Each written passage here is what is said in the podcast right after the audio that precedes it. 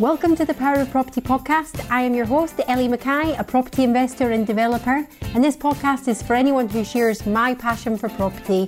Whether you're a seasoned pro or just getting started, I want to take you to the next level. I'm going to be bringing you some real chat with some of the UK's leading property entrepreneurs who'll be sharing wisdom and industry insights without any of the BS. Property's absolutely transformed my life, and I know it has the potential to change yours too. Enjoy. Hi everyone, Ellie Mackay here, and welcome to this week's episode where I am joined by a very special guest, um, my mentor and now very good friend, Paul McFadden.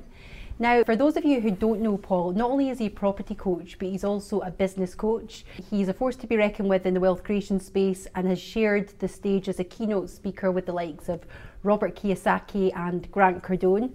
He is best-selling author to three books, and he is, uh, from a standing start, not only built up his own multi-million pound property portfolio, but he's actually working on land and new build development sites at the moment. They're worth over 300 million. So, firstly, thank you for being my guest. Thanks, Ellie. Exciting. That was a great introduction. So I was quite impressed with yeah, that. yeah, actually. yeah, good. So let's start with a nice broad question, Paul. Okay. Who is Paul McFadden? Wow. When I figure that one out, I think then we could do it then. so yeah, who's Paul McFadden? Yeah, I think these days, uh, for me, I like to class myself as an investor, Yeah. right? Because um, obviously my whole story I've been getting started in property and pretty much been in the trenches, working away, trying to build something, to build a business. Sorry, let me just stop you there Okay. because for anyone who doesn't know your story, Yeah. when I say from a standing start, it really was. You didn't have a penny to your name. You were brought up in quite, a, I think it's fair to say, quite a rough area in Glasgow called Pollok. There was a lot of sort of um, gang violence, there was drugs, there was knife warfare. It was quite a tough environment to kind of grow up in. And making money certainly wasn't for people like you. So, how did you first start going down this crazy path? Yeah. So Pollok today is very different, very different. If you were to go through Pollok just now, you wouldn't see what I went through. Yeah. So yeah, tough scheme um, neighbourhood. Um, grew up with a single parent household, my mum, two younger sisters, and she did the best that she could possibly do. You know, as a single parent. Um, but we did struggle. We struggled to, you know, put food on the table. Um, we have running jokes that every bit of food that we got was yellow, all came out of a frying pan. You know, it was just chips every day and anything that was literally shoved in a microwave or in a deep fat fryer. So we're probably malnourished as well growing up, right? So, um, and for me, it was it was quite of a challenge seeing other kids get newer things, whether it's clothes or whatever the newest thing at the time was, and we were always getting hand-me-downs and and um, and always blaming my mum. I was like, Mum, why don't we have these things? Yeah. It's your fault that we don't have, you know, a dad around. It's your fault that you know that we're not being able to go on holidays or going on trips. And I had such an entitled attitude, and I blame my mum for everything. And my mum's the most amazing person ever. She was just operating on what she knew how to do life. She didn't know how to manage money. She never knew how to change a circumstance and situation. So she was doing the best that she could possibly do. But I never thought at the time that that was good enough. Mm-hmm. So I get a shock uh, in the terms of people around me would say that I had a shitty attitude and, you know, you've got this entitlement attitude and, you know, you need to start thinking differently. And if you want something in life, you need to go out there and, and work hard for it. So um, my uncle, which was my mum's brother, my uncle, he kind of got me in to uh, think about uh, one of the things you used to always talk about is if you're going to do anything, do it with excellence, right? Now, um, if I had to sweep up or dig a hole or anything, because I ended up working with him as a, as um, you know, when he was in construction, I was ended up working him as a general labourer and all that kind of stuff. And he would always put me through my paces and get me to work hard and to try and get me to think a little bit differently. So for me, um, you know, mum done the best that she could possibly do, having that shitty attitude, having people telling me I had a shitty attitude. I would find myself looking online of how do I work on myself and mm-hmm. the big characters that most people are aware of, your Tony Robbins, your Chris Howards, your Jim Rohns, your Harv Ekers, mm-hmm. these people would pop up. Mm-hmm. And it was all about having a different mindset, thinking positively, having a different attitude. You know, if you really want to be successful, you want to change your circumstances, get around different people and, and, and, and learn about how to you know, um, how to become a better version of you. So I'd go on all these different training courses. And the first course I went to was a Harv Eker course, and the title was um, Millionaire Mind Intensive. So I thought, okay, if I'm going to go on this course here, um, Millionaire Mind Intensive, this is where I'm going to make money, this is what I'm going to do. And that changed my life. You know, it, it got me out my social circles, it got me to um, change the people I was interacting with. Well, let's just dive a little bit deeper on that because your network these days is very different. Mm-hmm. But as a young lad from Pollicut, what age when you first started with all this? With personal development Yeah. things, 19. So you're Yeah. 19, 19 year old lad coming back to your friends. How did it go down as you started changing how you viewed the world? Yeah. Because there's going to be a lot of people taking an interest in this. People around you start changing. I'm guessing you came up against a little bit of friction. And as a teenager, you know, I found this very difficult to Yeah. do in my 30s. But as a teenager, you know, how did that impact you?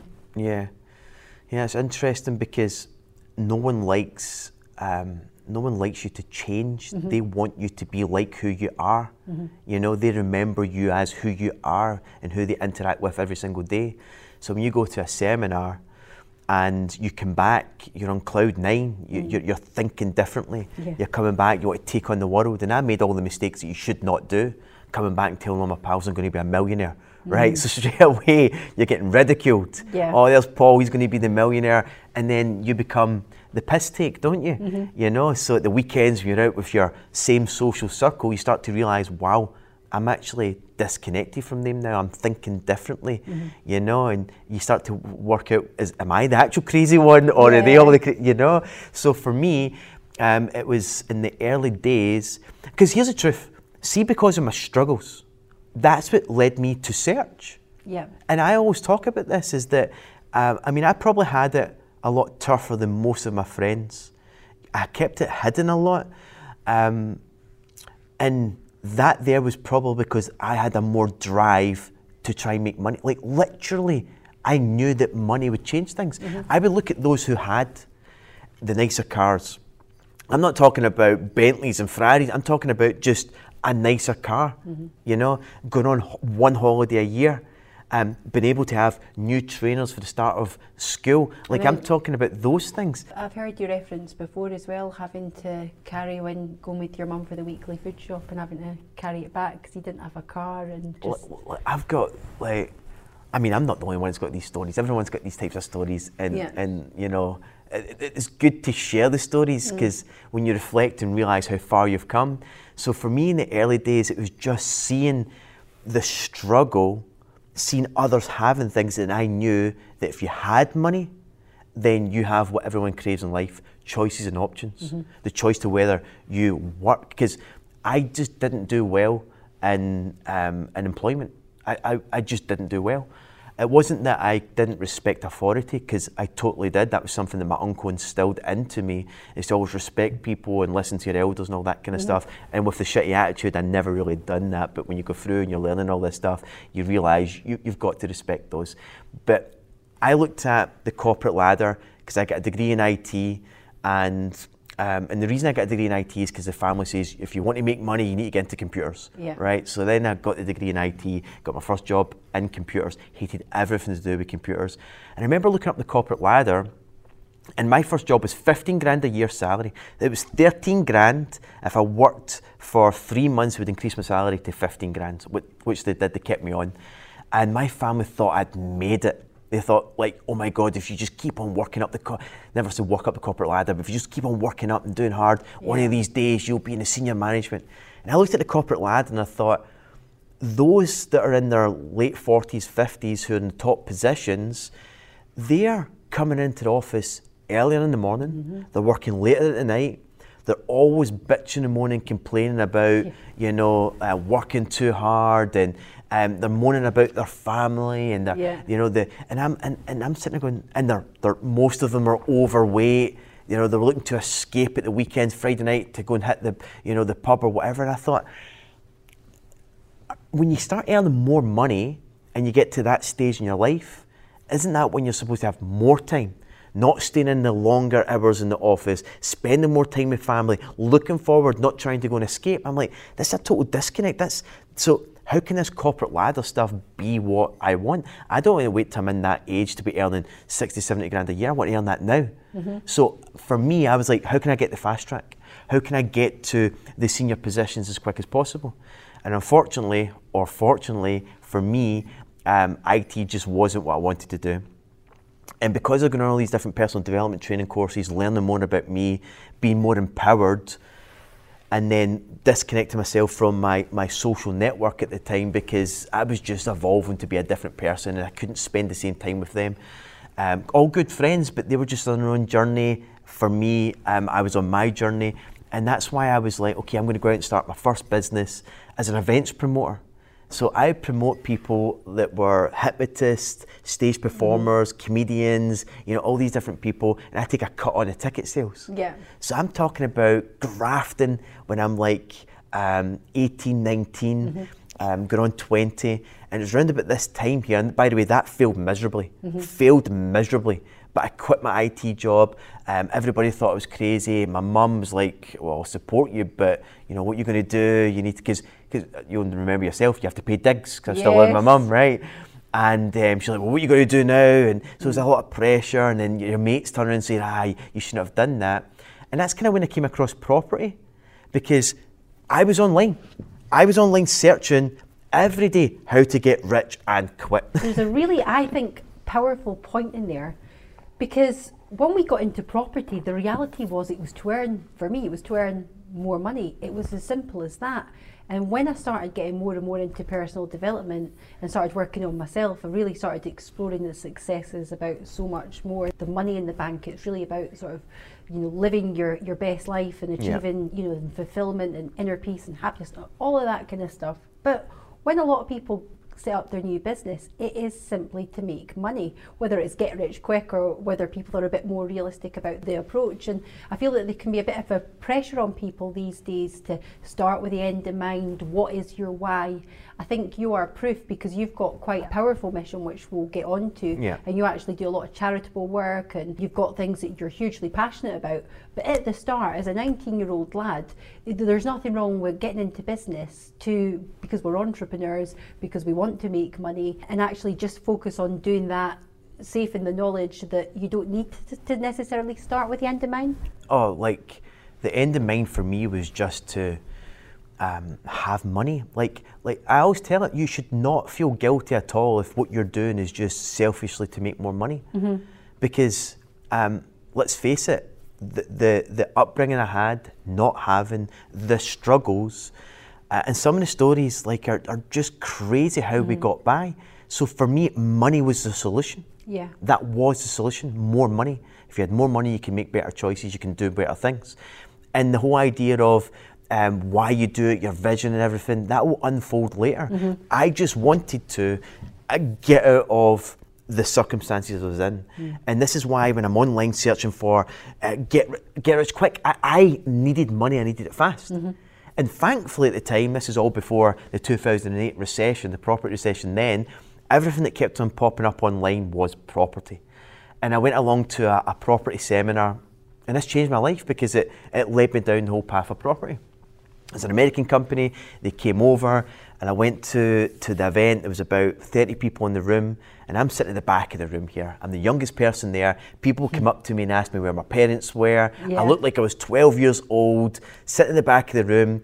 Felt a bit more comfortable because I'd been to different networking events from Harv Eker and Tony Robbins by this time. So I'm like, this is not, you know, alien to me. And I'm and I'm just sitting listening, and the woman blew my mind away. She's like, okay, if you buy a property today that's worth hundred thousand, in the next ten or so years, it's going to double in value. So I'm sitting in the back of the room and I'm working this out.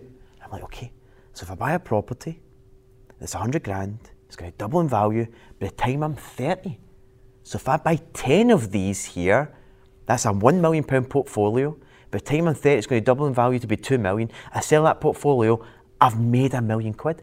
And I shit you not, I literally left, went home, told my mum, that's it. I'm going to look after everybody. I've made it. I've got the formula for success. I'm going to be a millionaire. Like I was so convinced, and and I, you know, it's like when you tell some people like this, to think you've just lost your mind. Yeah. So so for me, I'm glad that happened, and we know it never quite worked out that way when the recession came and everything else, which was good timing Really because good. I was already poor. So when the recession came, it- for me it was like, well, great, I don't have money, so it's not like it's going to affect me, and it just got me to be more resourceful rather than thinking about not having the money, not having the contacts, the knowledge, looking like I was 12 years old, having bad credit already at a young age all the things that should normally hold someone back from getting started, I'm like, it's not going to be me because I'm already at ground zero. I just need to become more resourceful, and this property thing is what I want to do. Before you got to that point, you really, truly had to. I mean, you've touched on the Harv Eker. You Yeah. had to go to war with yourself, didn't you? Yeah. And I have heard some of the stories when you went on the Enlightened Warrior training camp. Shh, keep that quiet. I mean, right? are we able to share that story about some of the crazy stuff that you had to do and the Yeah. extremes you had to go to to strip yourself right back Yeah. and, and almost rebuild as an entirely different person, a better version of yourself? Yeah. Understand that uh, this is something I always say, and it's um, it's a punch in the gut for someone. Like who you are today, the money you have or the money you don't have, the relationships you're in, um, the health that you have, like everything that you have in your life to this moment, you should congratulate yourself because you've created it. And when you say that to some people, they're like, well, "What do you mean?" That I've got this here and I've got that. This is I never create. Well, it is because it's the choices, mm-hmm. the options, the decisions you've made, the actions you've taken has led you to this point. Mm-hmm. So for me, um, I looked at where I was in my life and the results that I was having. And I'm like, I am creating this. I need to do some things differently. Mm-hmm. So going to these personal development courses and the one that you're talking about, which I couldn't tell anyone I was going on because enlightened warrior training camp, right?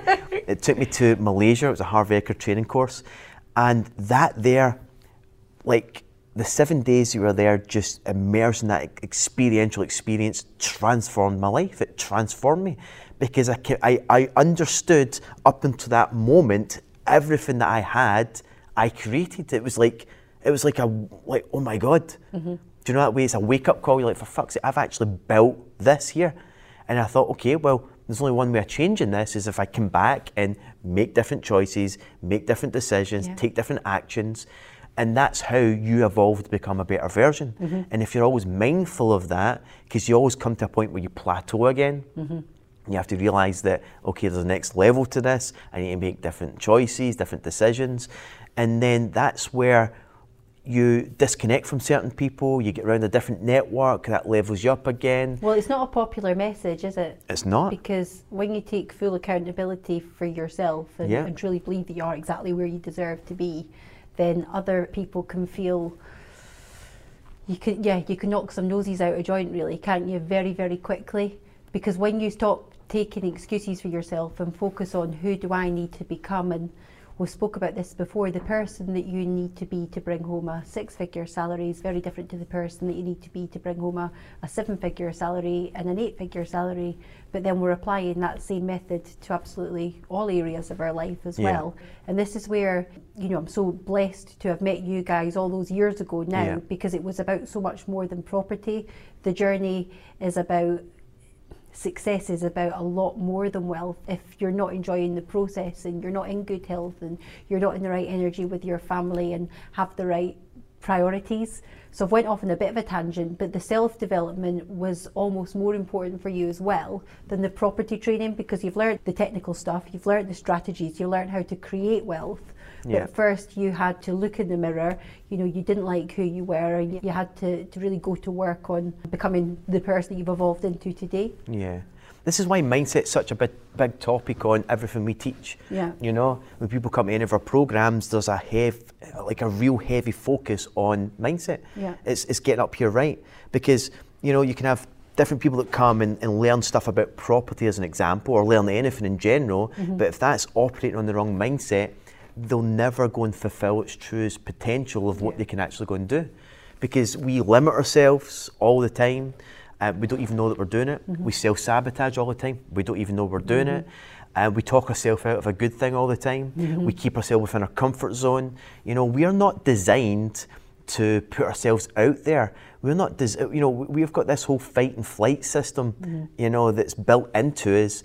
That the thought of speaking in front of people, public speaking, Yeah. the thought of um, taking on a big mortgage for a property you're about to buy, um, you know, doing something that's not the norm, especially within your peer groups, you know, your body just kicks into flight mode. It wants to run away from doing uncomfortable things.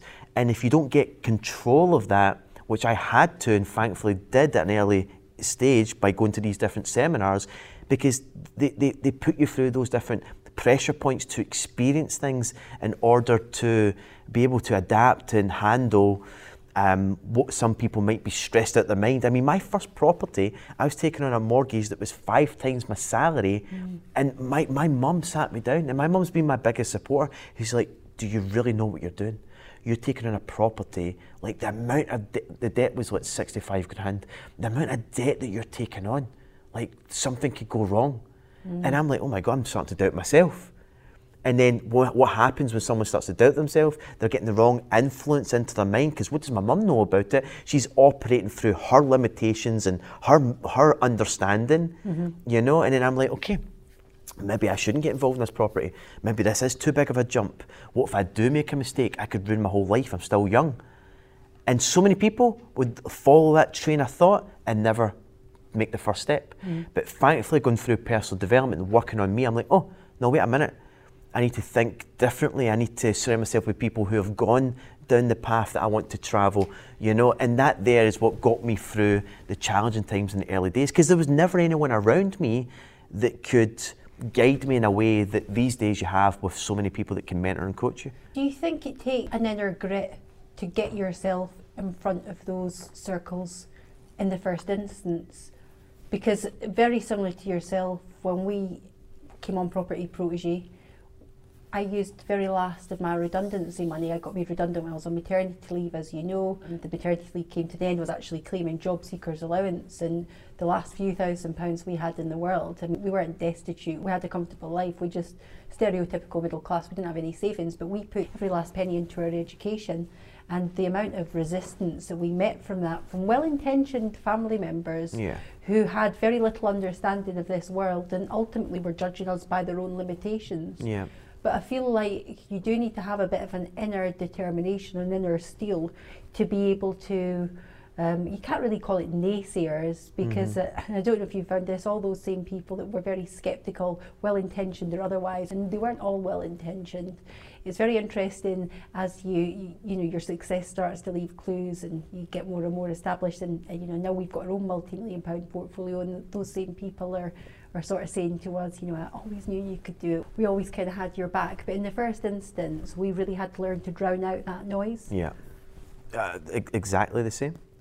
And that's the biggest challenge for most people just now is that um, who you're surrounding yourself with just now is not going to take you to the next level. And that's a realization that's a shock for so many people. Mm-hmm. You know, it's like, because you like your comfort zone, you yeah. like the people around you, and they're not bad people, they're great people. But you're at a level that you're being kept there through who you associate with, who you spend more time with, and everything else. And depending on what you want, you know, you get to certain levels in your life where you might be comfortable with this and you're happy with your network, and, and that's totally fine. But I think that there's a different breed out there, like you and I, Ellie, which is all about just want to see how far we can push the boundaries yeah. ourselves. And that there is like never settling attitude. It's like the mindset of, well, what if I just level up again? What could I truly achieve? I'm only this age, you know, like getting involved in land and bigger developments, you know, that, that took a lot. And I'd gone through all the personal development. I'd been through all the Harv Eker training, the Tony Robbins straight, like I'd been through it all. Yeah. And even for me to then take the, the leap into bigger developments, that was a big shift. Because yeah. I had a comfortable life. I'm like, great, I've got the business, I've got a lot of a big portfolio, I've got a lot of money coming in. Mm-hmm. Uh, the education side of things kicked off. I was helping so many people, they were getting results. Yeah. And I'm like, there's there's no real requirement for me to go to the next level. Yeah. Other than what I thought, well, if there's another level, then isn't it worth pushing? Yeah. You know? But it's interesting because you've done that with every aspect, really. Because I know the story from when you launched the Scottish Property Meet, which was yeah. the first of its time. And I'd like you to tell the story about when you went on stage and completely choked. Because before we started recording this You podcast, like to remind me of things I don't want to know about. it's great, isn't it? Because you know, public speaking is a challenge for a lot of people, and you Yeah. shared the stage. I said in the introduction, you know, you didn't just share the stage with Grant Cardone. You actually brought him over, and it was your event, the UK Yeah. 10x event in Scotland, and you've been on stage with Robert Kiyosaki as one of his wealth advisors as well. So.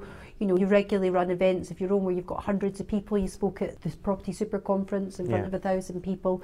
So I was just saying to you as you were going through a few pointers for me there, like where did you get this confidence? How do you develop those skills? And the reason I'm referencing that story is because even myself who knows your story, there becomes a disconnect almost because you are a master of your craft, whether that's property, whether that's the bigger developments, whether that's the public speaking, whether that's the training. It's like you say, how you do anything is how you do everything, whether it's sweeping the floor or what have you. And, and Muhammad Ali talks about this as well. Somebody had said to him, What would you do if you weren't a boxer? It's like, it'd be world class or whatever it was. And I think he used a reference, whether I was, you know, emptying the bins or sweeping Yeah. the street. That's kind of what I would do. And it's having that passion really for just doing everything to the best of your ability. But it Yeah. didn't start out like that. And that's the point I'm trying to make. Yeah. Because when we look at you now, you're so confident, but you stood on that stage how many years ago Oh God, that's about um, 11, 12, 11 years ago. was it? Yeah, because I was I just went full time in property at the age of 24, so 11 years ago, and um, we set up the Scottish Property Meet, and uh, it ended up growing to be the second largest property networking event in the whole of the UK. We'd run it in Glasgow on the Monday night, Edinburgh on the Tuesday night. We get a couple hundred people at every event, and my first ever event. And by the way, I did all the marketing for it. Billy and I were trying to put everything together, and uh, I'm looking at the, the amount of people. I'm like, oh my God, there's going to be a couple hundred people here. So uh, the, the first night, and I went up and and I remember just standing in front of everybody, and it was just a, a sea of black suits. It looked like right, it was just everyone just staring at me, and uh, I, I tried to talk. Nothing would come out. Literally nothing would come out. And I remember seeing Billy at the back of the room, and Billy's doing this kind of like, just say something. and uh, we've got this and recorded as well, and it's oh god, it's the memories.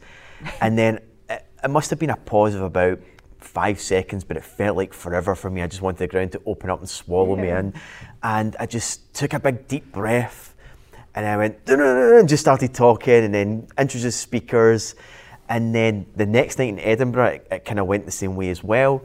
And I thought, well, this can go two ways. I can just not do that again, Yeah. or I can do it again and try and get a little bit better. Yeah. And when you mentioned that quote, which is a Harv Eker quote, and because that was the person who I went and done a lot of training with, is how you do anything, how you do everything.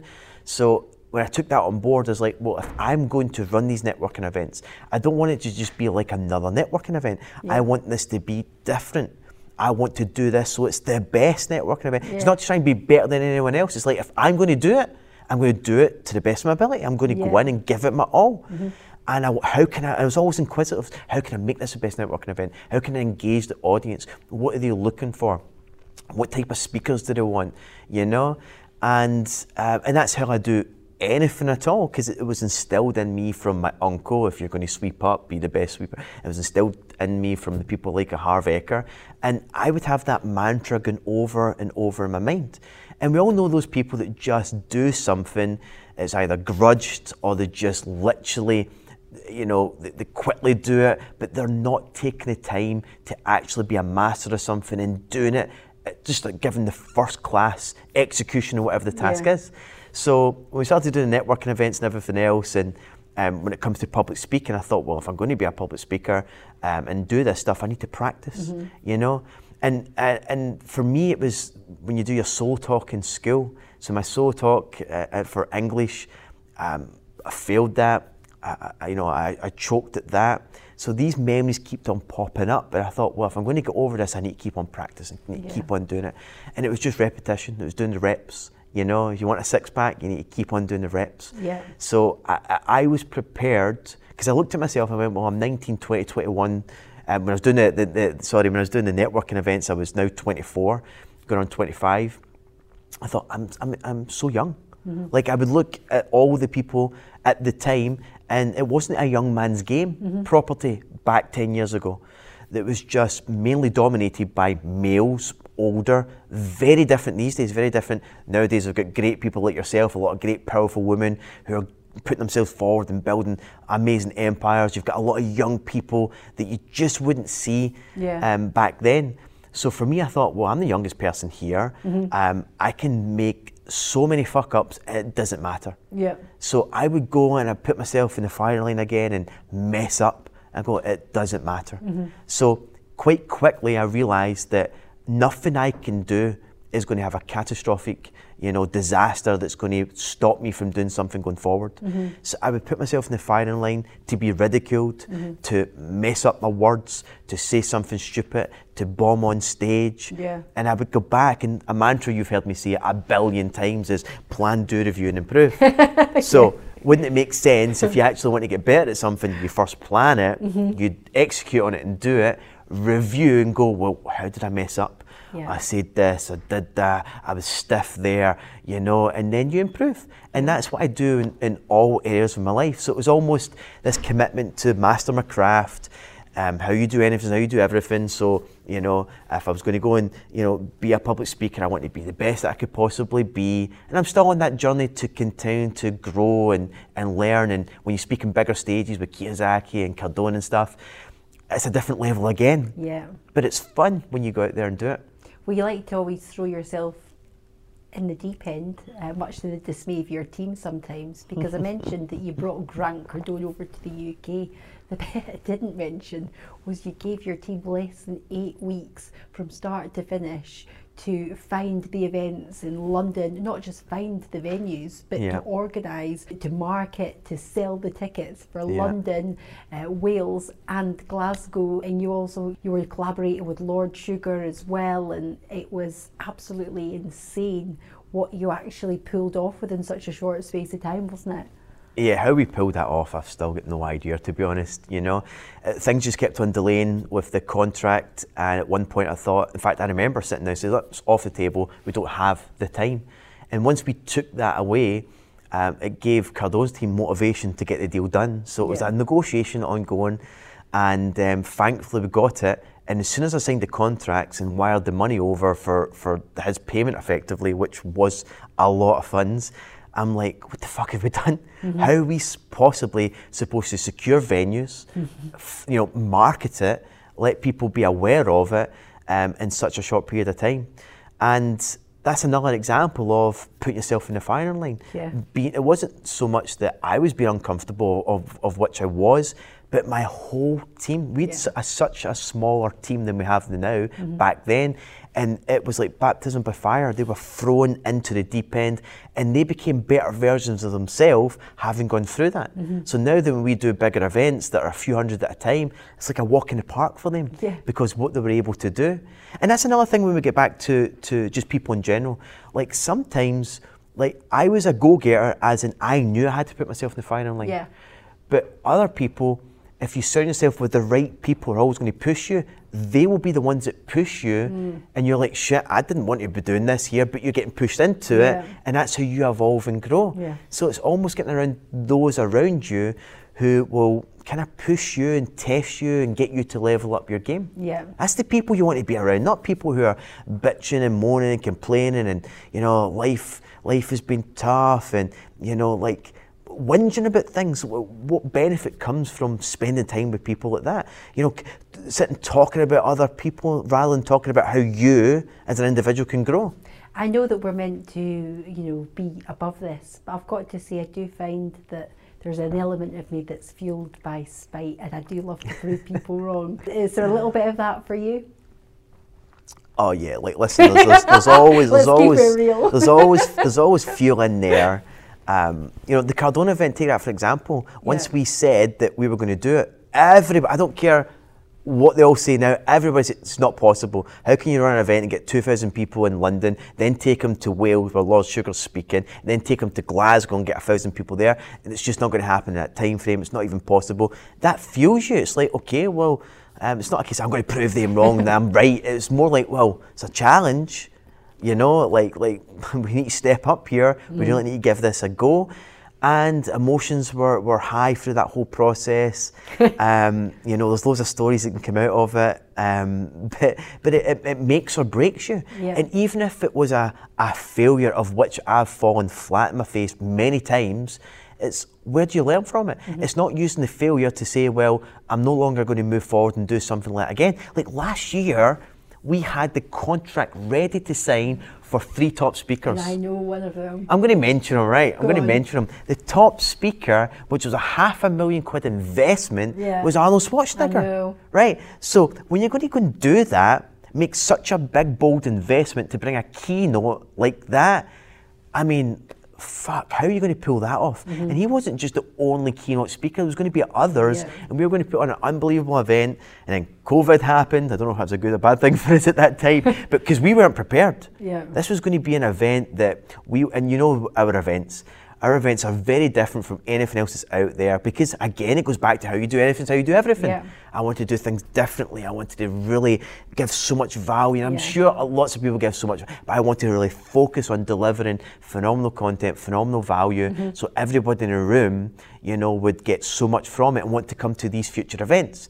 So my business model was evolving and I wanted to do more like your your UK tours where we're bringing big speakers and really because you know a lot of education out there. You go to different events. You've got someone who does a keynote. I've done lots of keynotes and then um, promote the product or service or whatever, and that's perfectly fine. Yeah. But I want to bring these speakers that came and spoke for the best part of four hours, maybe a couple hours at a time, or or being seen more rather than just a keynote. Now Schwarzenegger was only doing a keynote, but we had other great, you know, high-profile speakers that were going to come in and give more value. Just to illustrate that point a little bit further, so I had your access all areas tickets, your your premium product, if you like, for when the Cardones come over. Yep.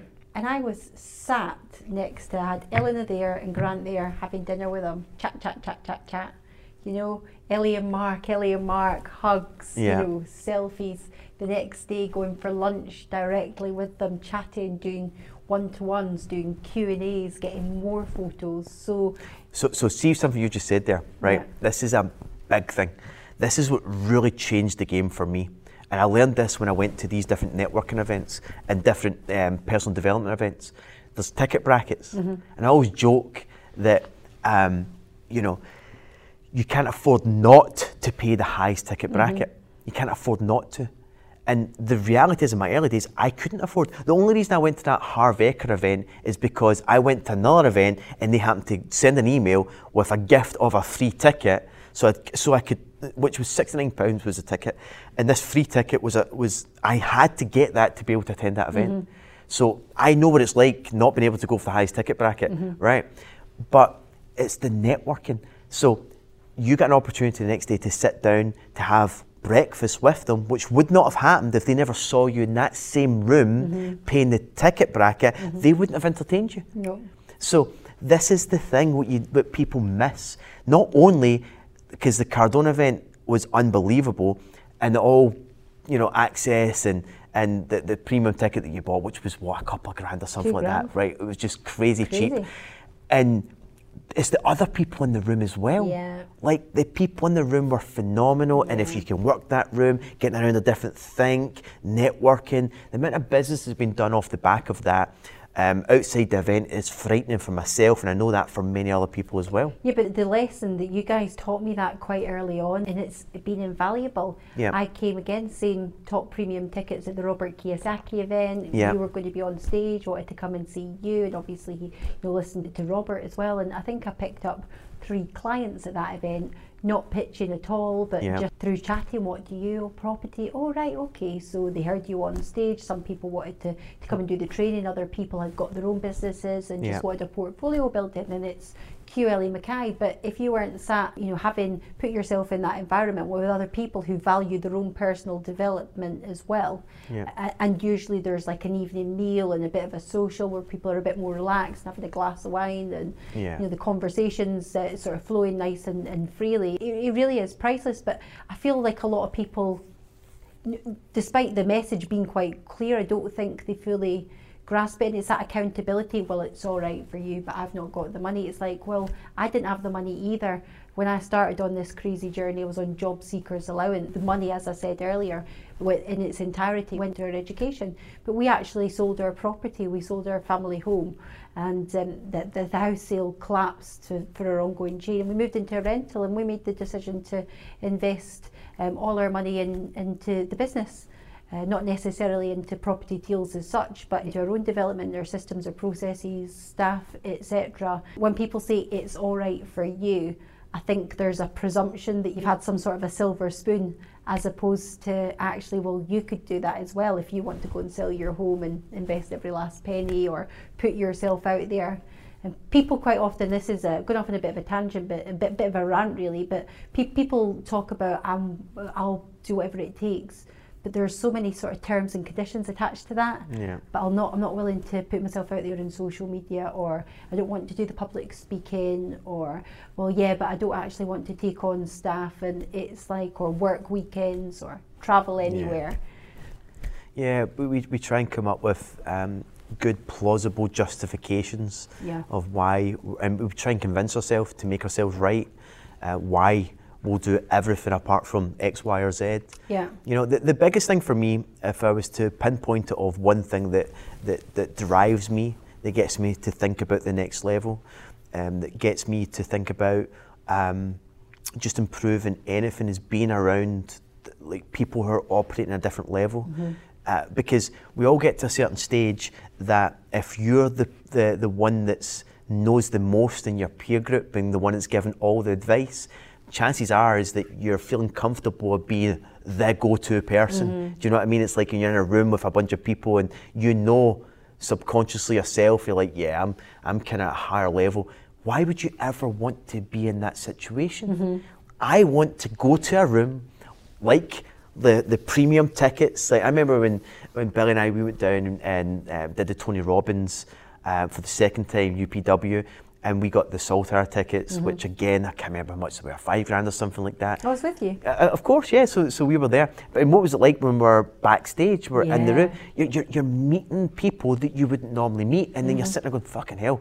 I've been playing it so like like I've been playing at this level and."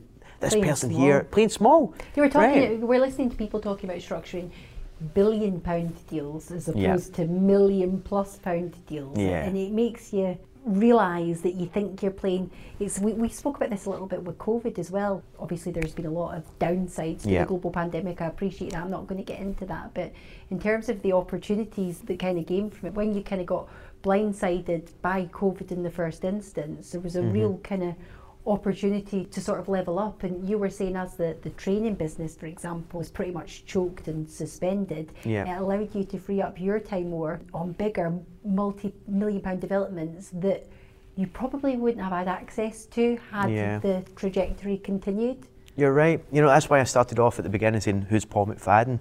Like today, Paul McFadden is an investor. Yeah. Uh, in the sense that I look for opportunities. And you're right running the training business takes up a lot of time and, and, and there was a lot of energy and wanting to do these bigger events with Schwarzenegger and stuff, uh, it takes a lot of time and energy. So when COVID hit and the event space kind of took a hit and things, it allowed me to sit back, reflect and see what to do and and where I wanted to, to channel my energy and time.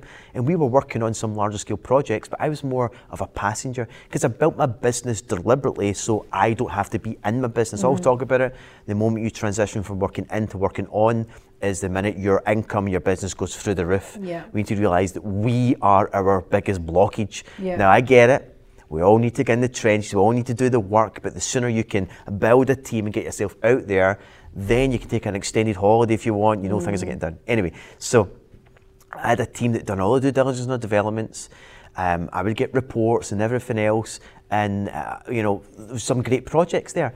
But then I'm like, okay, well, I've got time. Why don't I take a bit more of an interest? I go on the weekly Zoom calls. I would um, actually take time to look through the appraisals and ask questions, and I got my mind stimulated so much more that got me more driven to then go out there and network a little bit, tap into my contacts and get more opportunities. So, um, in terms of securing more opportunities, investing in the right things, um, speaking to the right people to see what other opportunities to diversify into, on diversification, I think for anybody when they're getting started, they need to focus on one thing to get the one thing going Yes. before you start diversifying into a, a bunch of other stuff. I'm in a very different space in my journey to then do that. So I started doing all of this here, and yeah, you, I wouldn't have had those opportunities if there wasn't a crisis. Mm-hmm. With any crisis comes mm-hmm. opportunities for those who see it, and that's the biggest thing.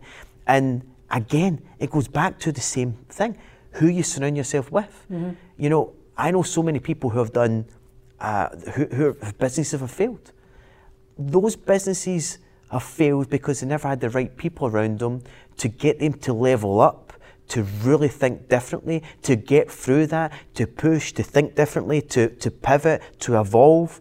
Someone with a growth mentality around other people who are pivoting, evolving, changing, someone you can pick up the phone to and talk to and go, What are you doing here? Speed of implementation. That happens with people who are go getters. Yeah. They're not sitting there waiting for the market to dictate how well their business is going to be or not. Mm-hmm. So, you know, so many people get caught out and they get caught out because they've just become complacent. Mm-hmm. And the only way to stop complacency is to get around a different level. I think it was Dan Pena, for those that don't know, the I think he calls himself the trillion dollar man now, but it was the fifty billion dollar man back then. I went there eight days in the castle seminar, and I went there at the age of 27, um, thinking I was a somebody. I went in there with a little bit of a swagger, right? I had a big portfolio, um, making a lot of money, um, you know, my status and, and, and, and online everything, people getting to know about me. Like I thought I was a somebody, right? And um, I'm glad I had that experience because I walked in there and in the first morning I realised I was an absolute nobody because I became like I, I everything I'm saying here I'm guilty of it. I realised that I got to a level that I was sitting with those that I was interacting and engaging with as if you want to call it the most successful person in that network. And I was comfortable at that and I enjoyed that and I liked that. And I never realised until I went into the Harvard, not the Harvard the, the Pena, um, you know, event and realised, shit, this guy here is just one of the 150 people who's got a ticket to go with Richard Branson to go and, you know, do the Virgin Galactic, you know, space travel thing. This person here owns God knows how many care homes. This person here is involved in these bigger developments. This person's wrote an app and sold it for, for 100 million. I'm like, holy shit, there's a different level.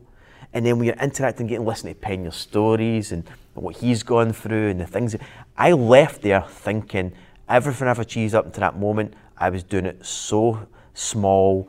I- I've achieved nothing in my life. I'm a failure. Do you know, like, the- you know what happens? People want the secret sauce. Yeah. Well, guys, we're just giving you the secret sauce. It doesn't matter what your sector is. For me, it is everything Paul's just said there. It truly is. It's about getting around people that really make you challenge everything, your perception of not just business but life. It's been the most powerful, the prolific message that you guys have just reiterated time and time again. But we talk about the name of the podcast, the On the Mission podcast as you have got more successful, you've been able to really double down on what your why is. And I know you don't talk about it quite uh, publicly, but you're quite involved setting up your own social enterprise. You do a lot of charity work and coaching and mentoring with young entrepreneurs. Do you want to perhaps lean into that a little bit? Yeah, yeah. So I always thought I would be doing this in my 40s. I don't know why I thought once I turn 40, then I'll do this. And then I had a conversation at the beginning of the year that, that got me thinking, why, why wait another five or so years? Why not launch it now when I'm passionate about it and it's something I always talk about? And when I talk about it, it gets me fired up. And when I talk to others, it tends to get them fired up too. So yeah, listen, we, you know, we do a lot for charity and stuff, and it's great to support good causes. It's good to, in a sense, give money that that money's actually going to go and help, and I'm all for that. But part of me is thinking that just giving someone money, there's a lot of people in need that need that. But what if you could get people at a younger age, and it's not just younger folk, it's you know adults as well, um, that just don't have the right financial education. I'm guilty of that. I didn't get taught this stuff at school.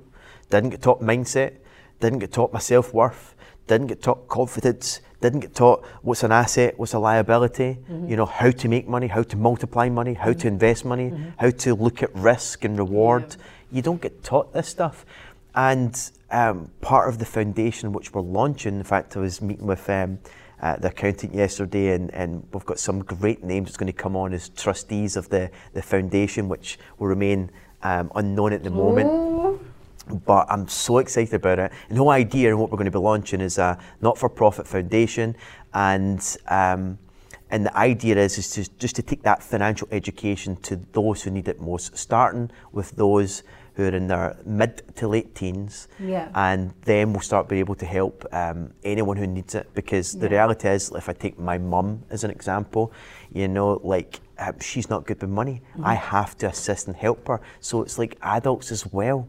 So let's start where we can start and Yeah. influence the youth. Because if you can help someone to think differently, to approach life differently, whether it's to be an entrepreneur or an intrapreneur, mm-hmm. it's to do things to the best of your ability, how you do everything, instill the same things that have been instilled into me, and then layer on the financial side of things, how to manage money, how to make money, how to look at things differently.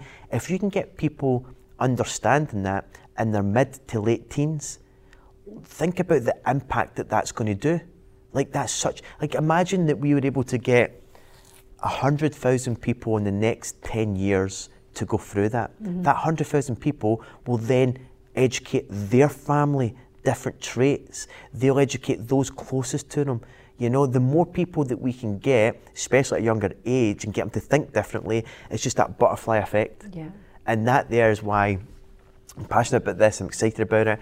Um, it's not just about Paul McFadden. It's not going to have Paul McFadden's name against it. It's going to have a name which we're working on just now because it's going to have to be bigger than me. This is going to live beyond me. this is something that I want to grow and um, have amazing people, hopefully yourself and stuff like that as well, involved to support it, to help it, and. Um, I'm super excited about it. We've got such a big vision for it. I thought it was going to be a, another five or so years away before we kick it off, but it's grown, you know, a lot of momentum just now, and uh, I'm quite passionate about it. So uh, we'll be talking about it more in the, the coming months for sure. It's great every time I hear you talk about it, you've got a sparkle in your eye. Well, Paul, I could talk to you all day, but I want to be respectful of your time. You've been an absolutely phenomenal guest, as I knew you would be. Yeah. You're certainly a man on a mission, and uh, thanks so much for being really valuable to the listeners. Thanks very much for your time. This was fun. Thanks, Ellie. Appreciate Thanks, it. Paul. Cheers. That concludes another episode of The Power of Property. If you've enjoyed today's content, please make sure you leave a review, subscribe to the podcast, and share it with anyone you feel would get value from it. It really does make a difference. Until next time, goodbye.